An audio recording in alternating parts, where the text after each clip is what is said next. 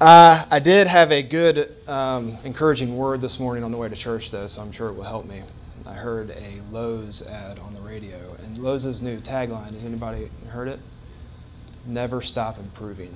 So when I heard that, I was like, yes. There's there's always a chance for me.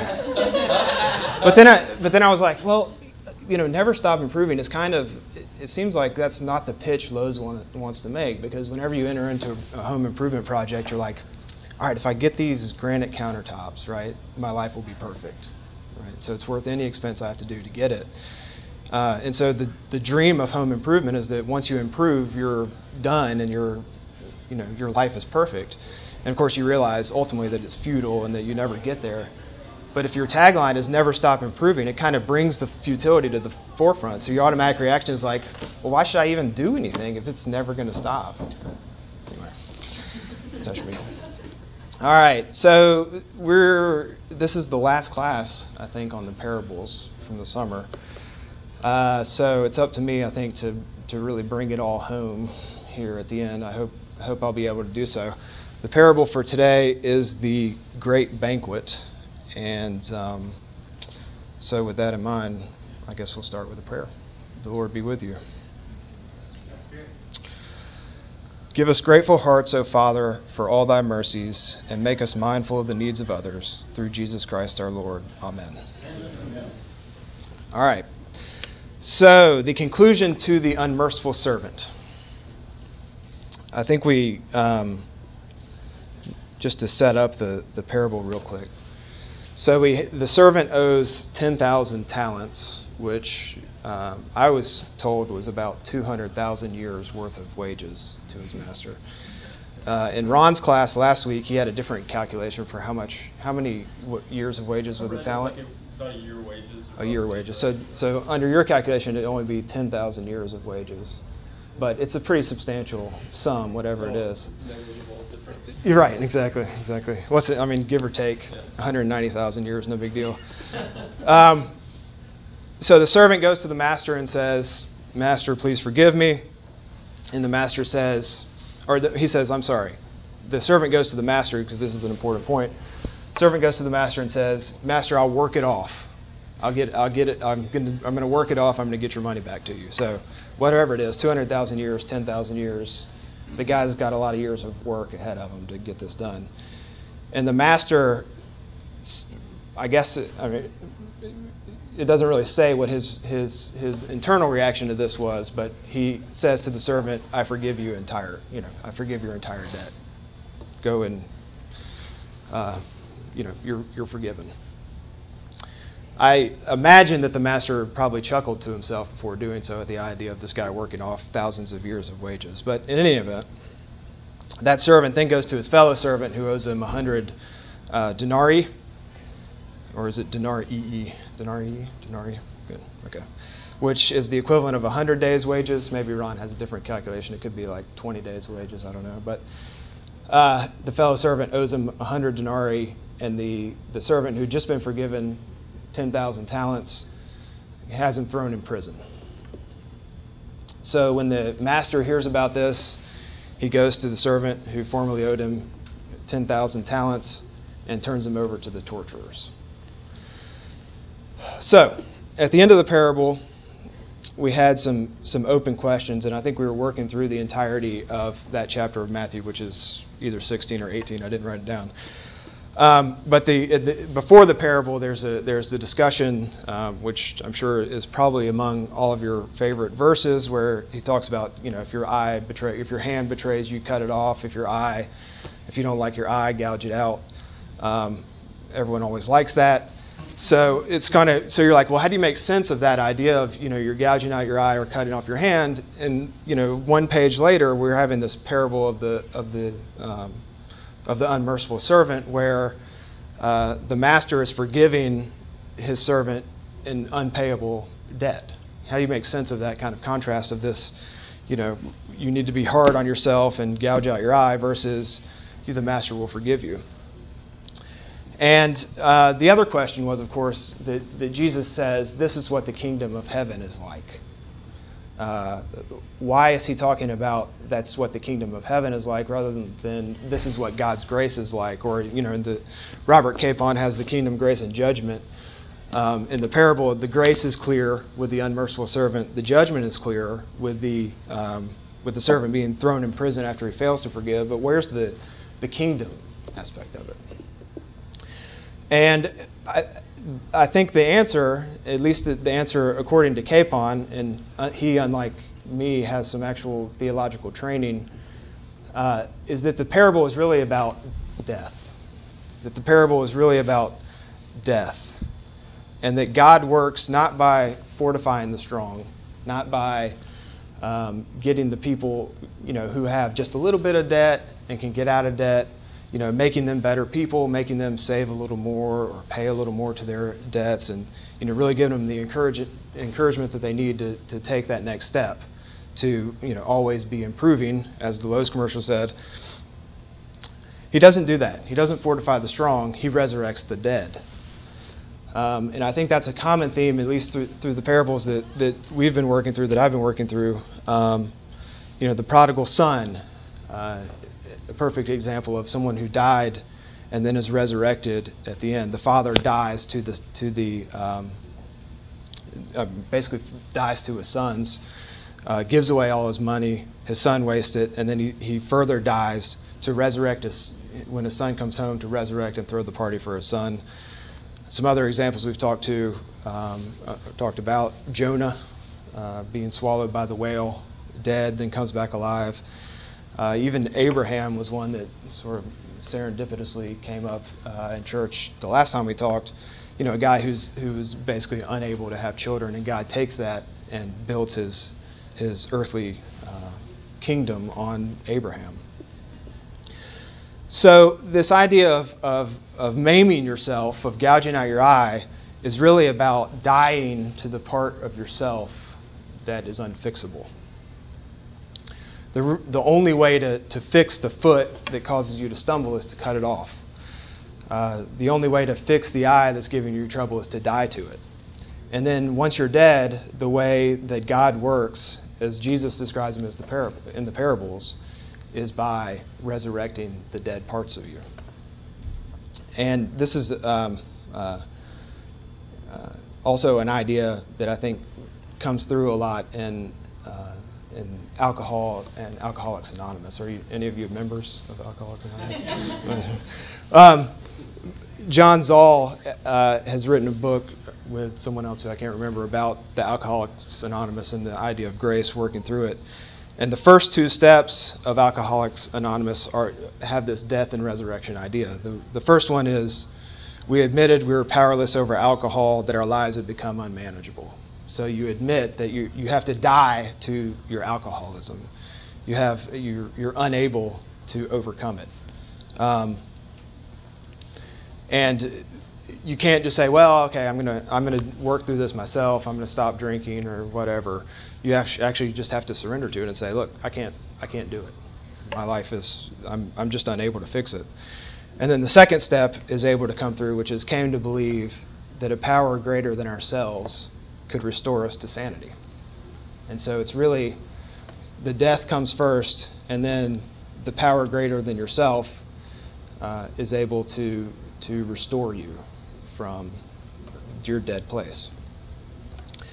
So the unmerciful servant is really uh, about death.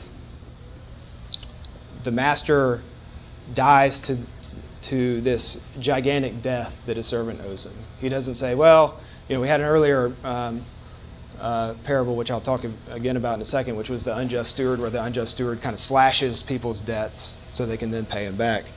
But the master and the unmerciful servant says, you know, okay, I'm, I'm, I'm dead to it. That I, the whole idea of you paying it back or you paying interest or you paying a little bit, that no longer goes. You can't improve yourself out of this debt.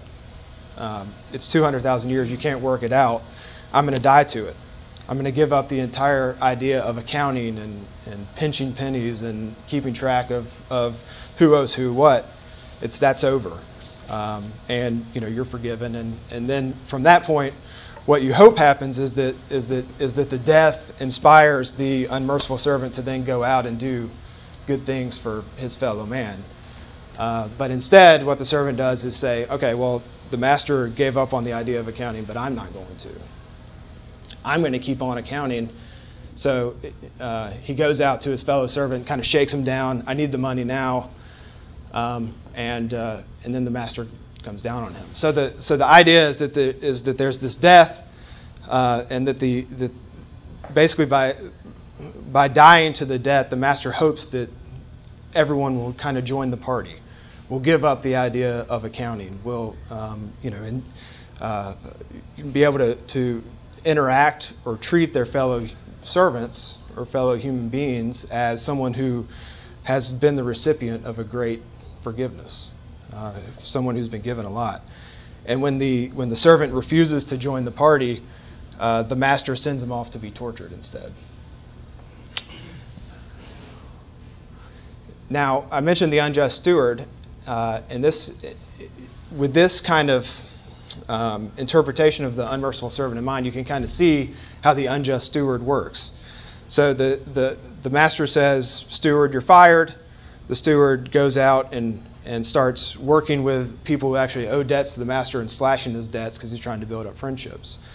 And the master reacts to that not by uh, saying, you know, no, you owed me this money you, I'm holding you to account for collecting all these all these pennies from people who owe me, but by joining actually joining the party in that parable, the master says, you know, well done, uh, good job, and and the master is sort of converted by the steward's uh, you know actions towards his fellow servants of slashing their debts.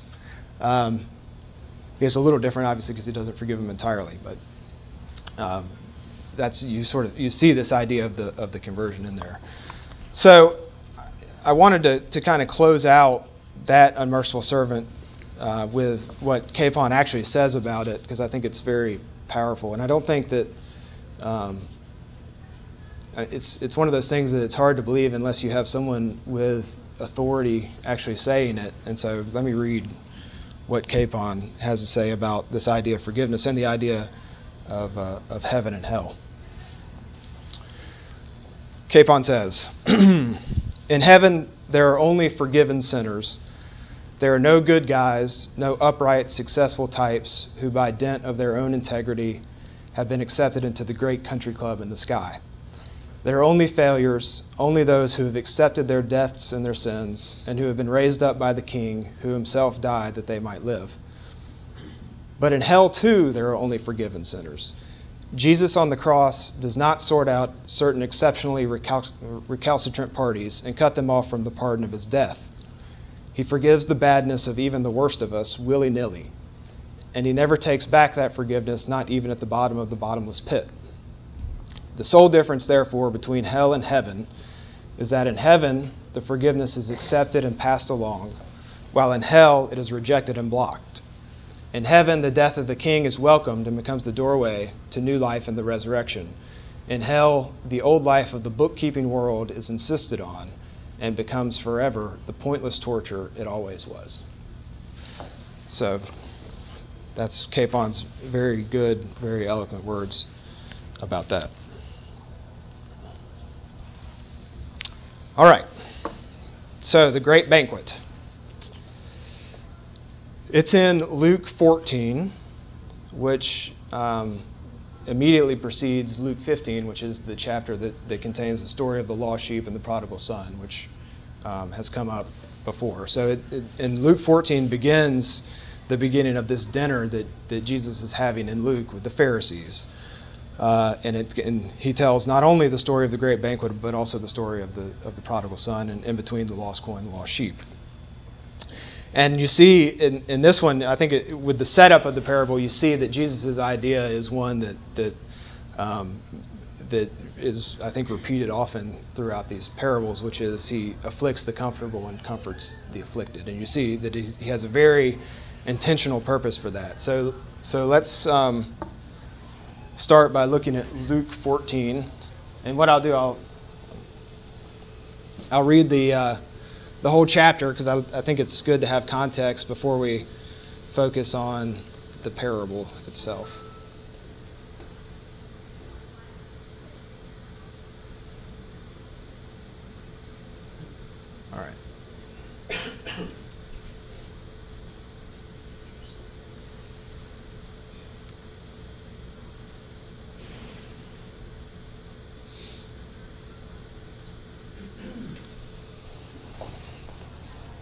Can everybody see that? Oh, it's kind of hard to see, isn't it?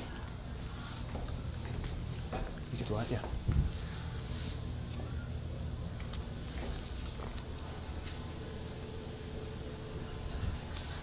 All right, I don't know if you can see it or not, but I'll, I'll read it. One Sabbath, when Jesus went to eat in the house of a prominent Pharisee, he was being carefully watched. There in front of him was a man suffering from abnormal swelling of his body. Jesus asked the Pharisees and experts in the law, Is it lawful to heal on the Sabbath or not? And that, I think that was actually an issue that came up in another passage from Luke today in, in church. Uh, is it lawful to heal on the Sabbath or not? But they remained silent. So, taking hold of the man, he healed him and sent him on his way.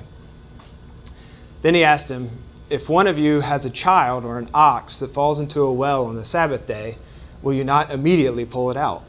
And they had nothing to say. And I think today it was, you know, if you're if you have to after your um, ox is fed or your animals are fed, you have to take them to get water.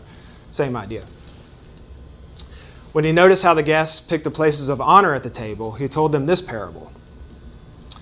When someone invites you to a wedding feast, do not take the place of honor for a person more distinguished than you may have been invited. If so, the host who invited both of you will come and say to you, Give this person your seat. Then, humiliated, you will have to take the least important place. But when you are invited, take the lowest place, so that when your host comes, he will say to you, Friend, move up to a better place. Then you will be honored in the presence of all the other guests. For all those who exalt themselves will be humbled, and those who humble themselves will be exalted. Then Jesus said to his host, When you give a luncheon or dinner, do not invite your friends, your brothers or sisters, your relatives, or your rich neighbors. If you do, they may invite you back, and so you will be repaid.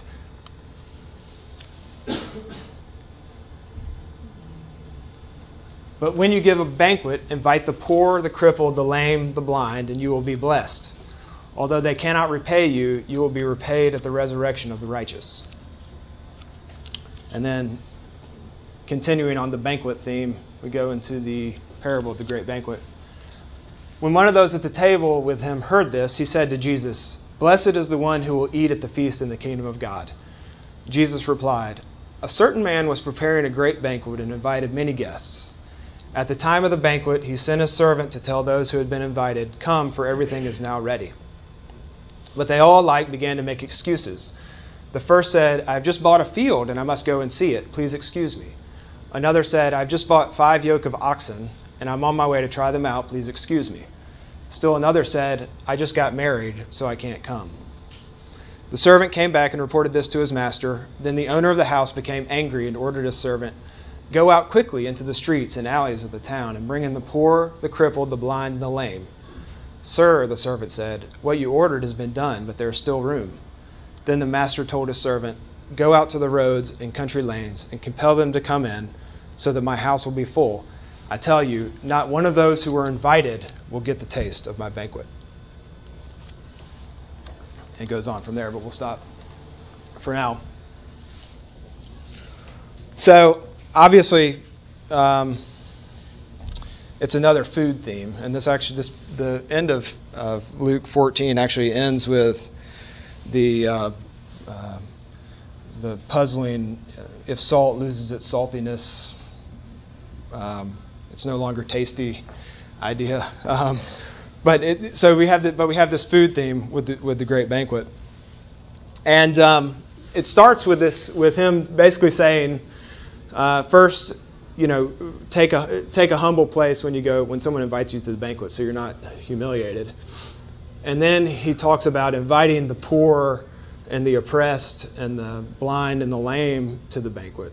Uh, so you can imagine uh, how great everyone felt about Jesus as a dinner guest at this party, right? I mean, it's bad enough when you're like when you get invited to a dinner party and you say, "Oh, where's you know, did you not invite so and so?" or you know, whatever, and, and um, or, oh, thanks for inviting me. I, I know you had a dinner party a few months ago that you didn't invite me to, so I'm glad I got to finally come.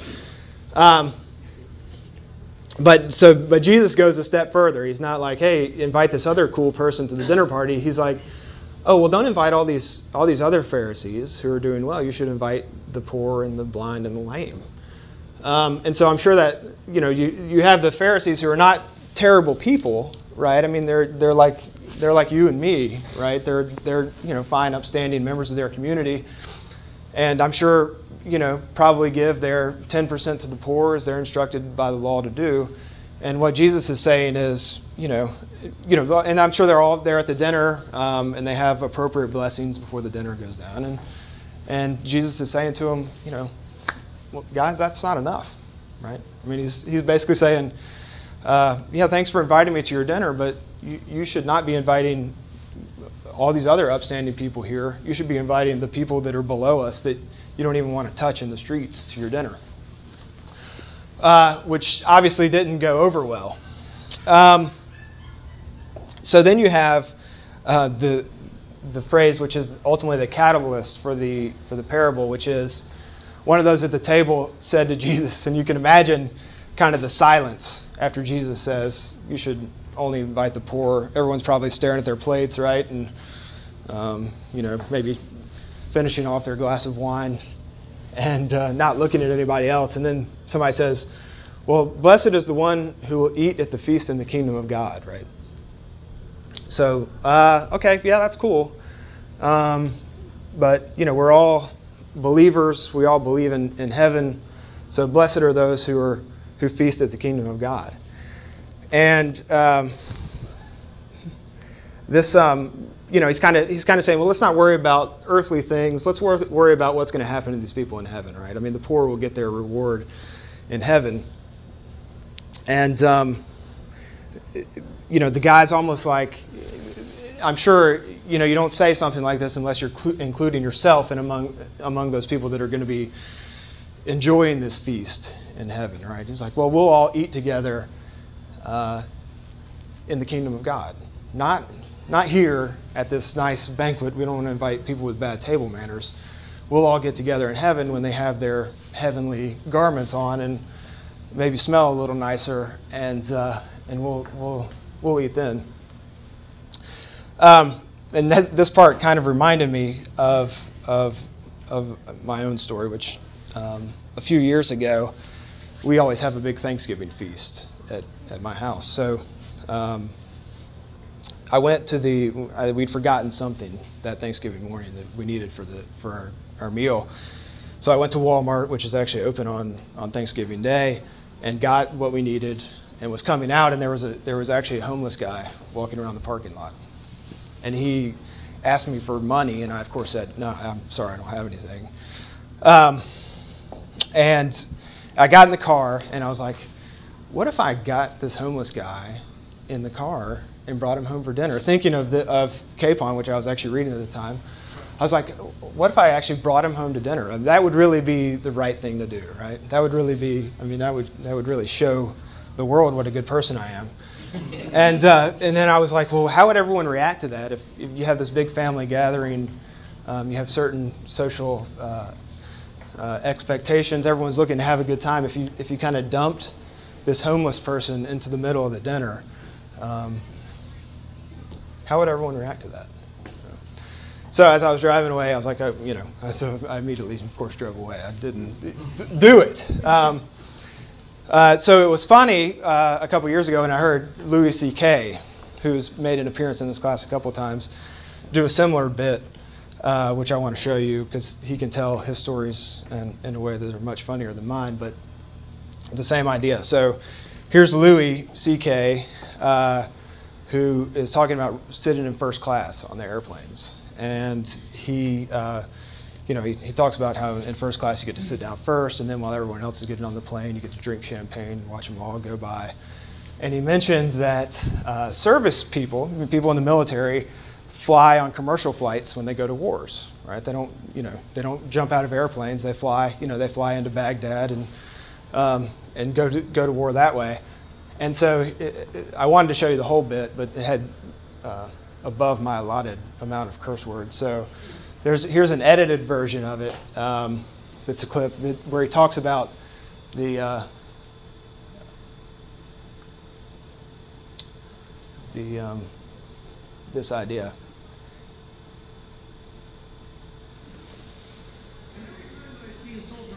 I always think, you know what, I should give him my seat. It's, it, it would be the right thing to do. It would be easy to do, and it would mean a lot to him. I could give him, I could go up and, hey son, make it home, son. Hey son, go ahead and take my Because I'm in first class. Why? For being a professional. I'm in first class because I talk about big, big. That's what got me. Sorry. This guy is giving his life for the country, he thinks, and so he, he has to sit. But that's good enough. That's good enough. The fact that he thinks it. I'm serious. They told by everybody in his life system that that's a great thing to do, and he's doing it. And it's scary, but he's doing it, and he's sitting in this seat, and I should train with him. I never have. Let me make that clear. I've never done it once. I've had so many opportunities. I never even really seriously came close. and here's the worst part. I still just enjoy the fantasy for myself to enjoy. I was actually proud of myself for having fun of it. I was proud. Oh, I'm such a sweet man. It is so nice of me to think of doing that and then totally never do it.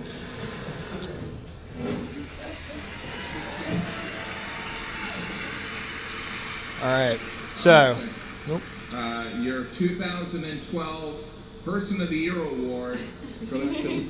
All right. Well, there we go.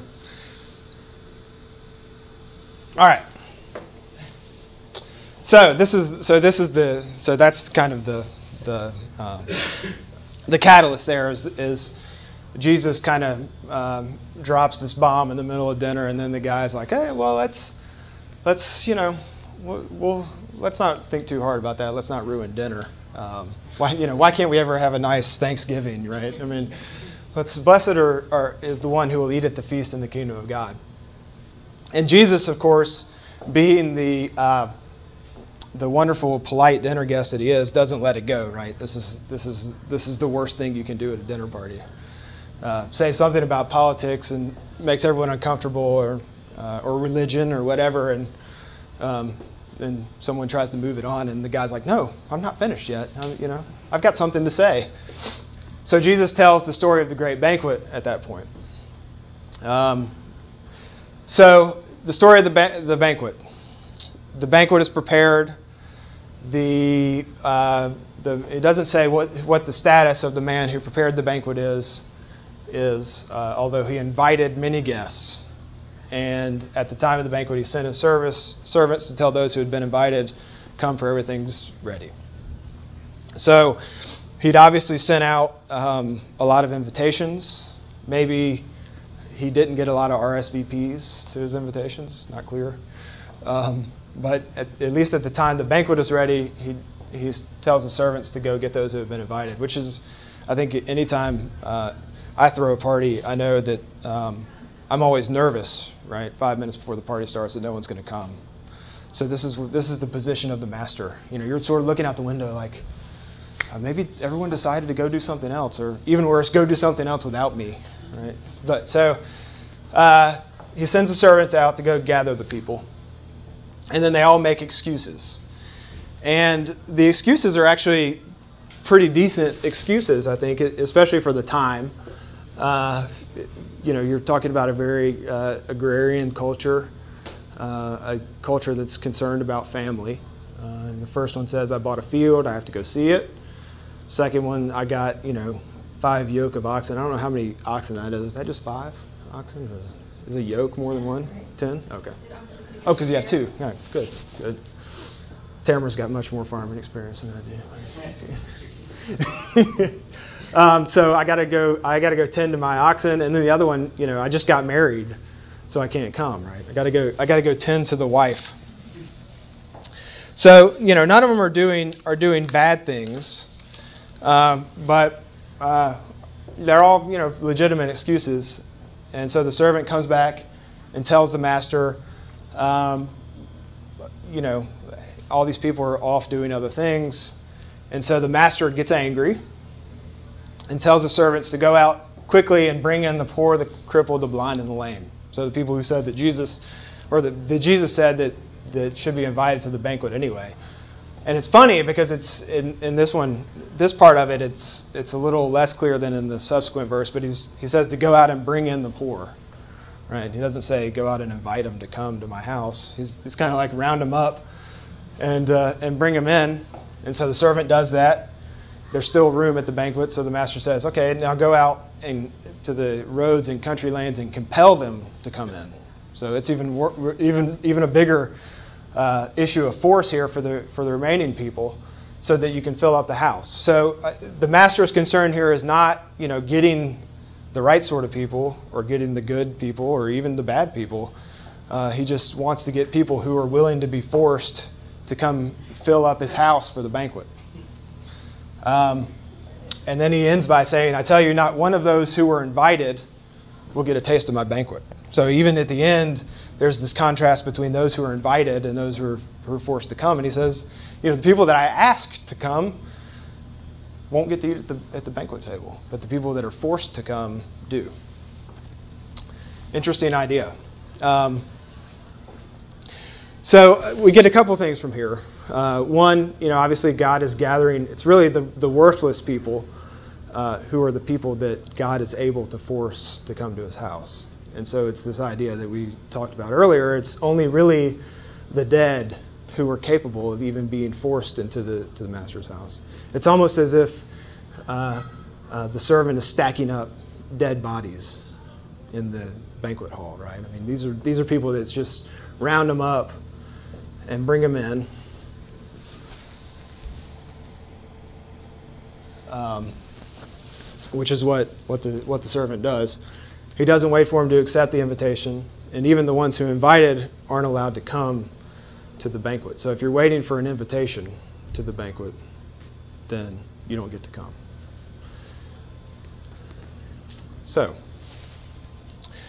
uh, before we get to which is actually a, a fairly long scene, um, but I want to I want to set it up uh, because it's really, um,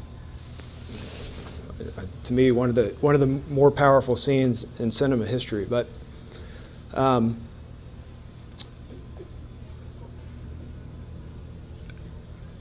but the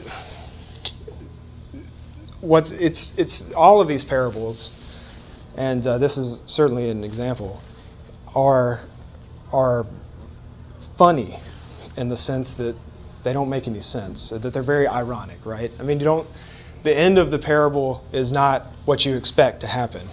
You expect God to um, reach out to the to the good people. You expect Him to round up the people who are doing their best, who are improving themselves, and bringing them into the banquet. But what Jesus is constantly doing is upsetting the the common notion of what it means to be uh, a heavenly person, what it means to be uh, someone who's going to participate in the kingdom of God, and to bring it to bring home this idea of it's really um,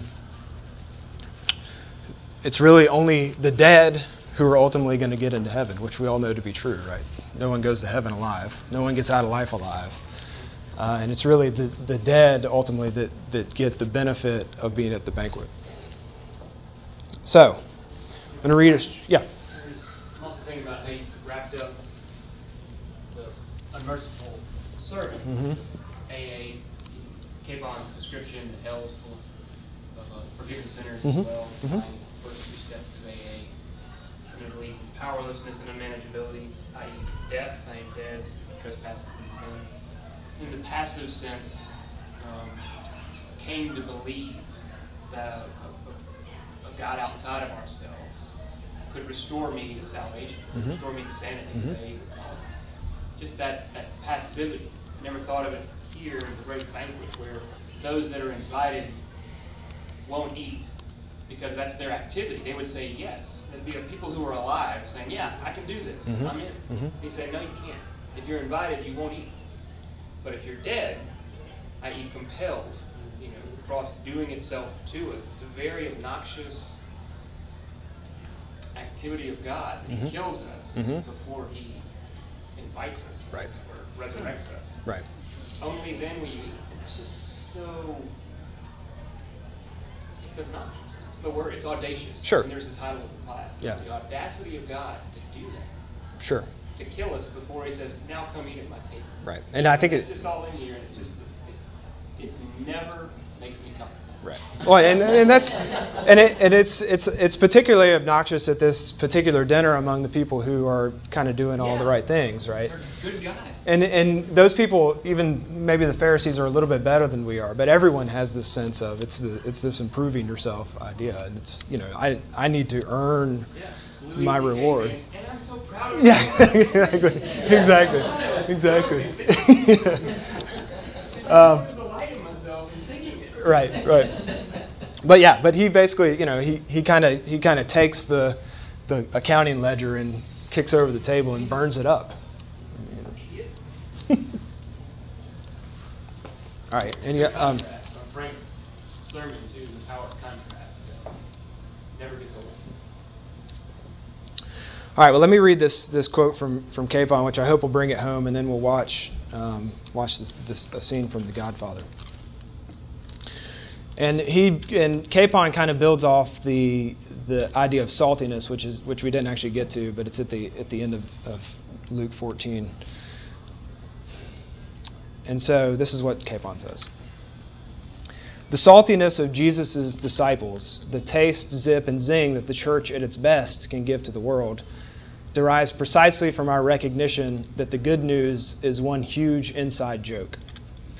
It's exactly like the great banquet, in fact. All you have to be is a certified loser, and God will send a servant Jesus to positively drag you into his house. The only sad thing is that so often the church looks as if it never heard the joke. Either it's afraid to talk about losing and blathers on instead about salvation through moral success, intellectual competence, and spiritual triumph, or if it does finally get around to telling people that death, resurrection is the name of the game, it puts on a long face and acts as if the whole deal is a crying shame. But the gospel is not a tragedy. It's, a preci- it's precisely a hilariously salty story, so flavorful in its positively bad taste, in which school teachers, crane operators, models, bag ladies, arbitrageurs, tennis pros, drug addicts, bankers, lawyers, lechers, and pimps all get away with murder just by dropping dead. Just by what? Dropping dead. So, this idea of, of, of getting away with murder um, and the, the whole uh, idea of, of death, resurrection, I think really comes forward uh, in this scene from The Godfather, which I'm about to play with you. And I, I, I don't know, has everybody seen The Godfather? I know I know Tamara hasn't, which just makes me sad. But um, all right, so so The Godfather is the story of Michael Corleone. Um, he's the son of Don Corleone, who is the the big crime boss in New York for a long time.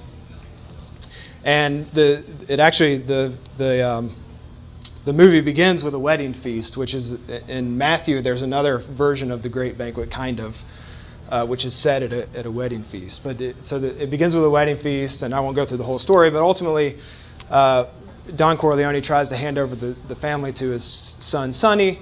Sonny, uh, but prior to that, Don Corleone has refused to help out some of the other families. So Sonny gets assassinated.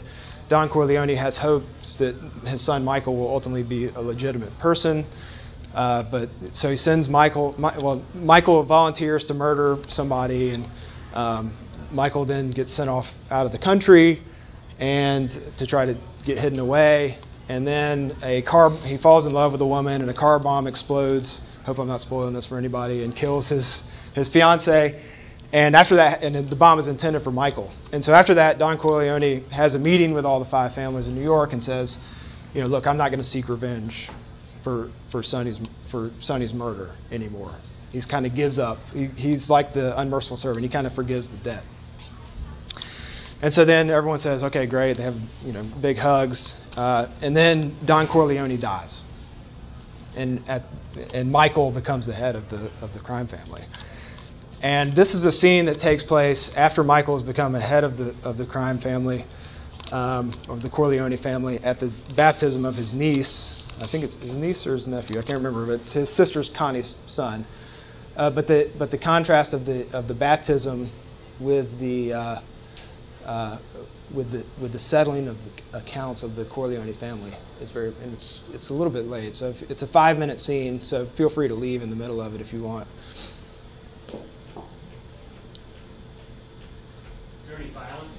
Yeah, lots of violence. So if you if you don't like fake 70s blood, then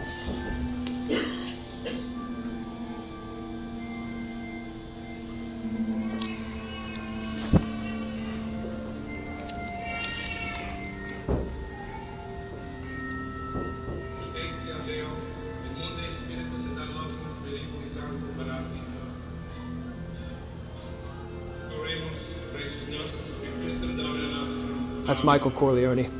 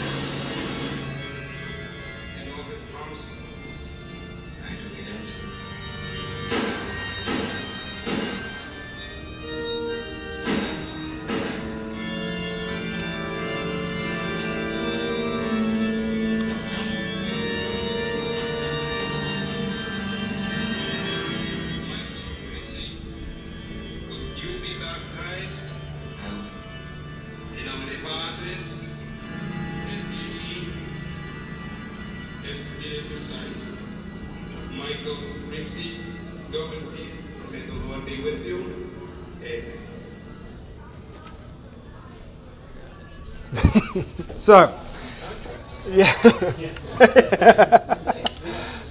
so this is the this this is the truly shocking story of the gospel, right?